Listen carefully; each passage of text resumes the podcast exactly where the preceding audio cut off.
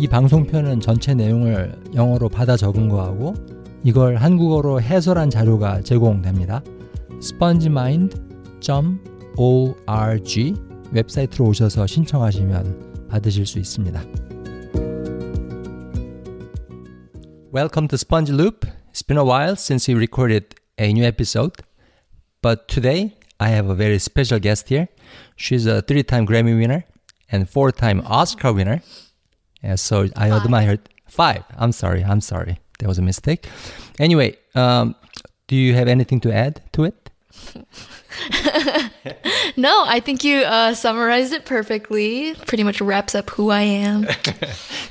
okay, that is close to who she really is because she's my daughter. Her name is Annie.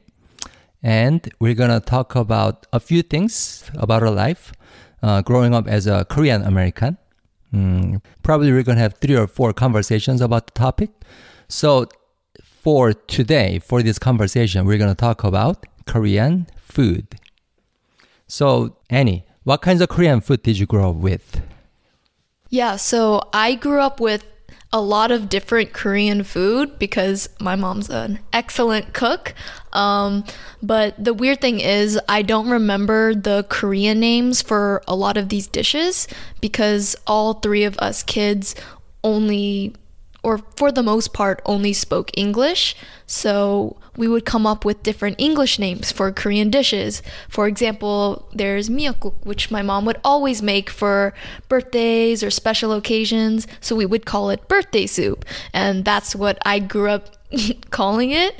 Um, so it's always weird for whenever I meet another Korean person, we always bond over food because that's a really powerful way of connecting with other people. And they'll be like, oh my God, do you love this type of food? Or all these Korean dishes, they'll just like rattle off in Korean, and I have no idea what they're talking about until they show me a picture or try and describe it to me because like I have some weird family name for it that isn't actually real, like birthday soup. That's not a real Korean dish. Mm. So it's complicated, but I did grow up eating a lot of Korean food. But mainly at home, right?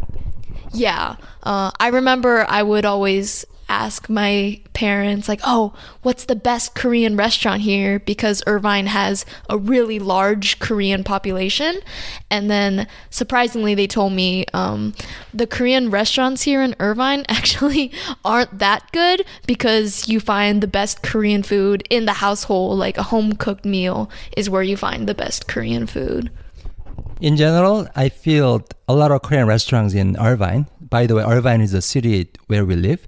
Uh, a lot of restaurants here, Korean restaurants, use too much MSG and too much salt. I don't know. I'm I'm no expert in uh, Korean food. I didn't grow up in Korea. I just know what tastes good. and a lot of foods have MSG too. So it's not just I think it's like a racialized stereotype that it's like specifically for Chinese food. It's like, "Oh, there's so much MSG. It's so bad for you." Fun fact. All right. So since we brought up the topic of Irvine, uh, the city where we live, we're gonna talk about that place in the next conversation. So bye for now. Bye.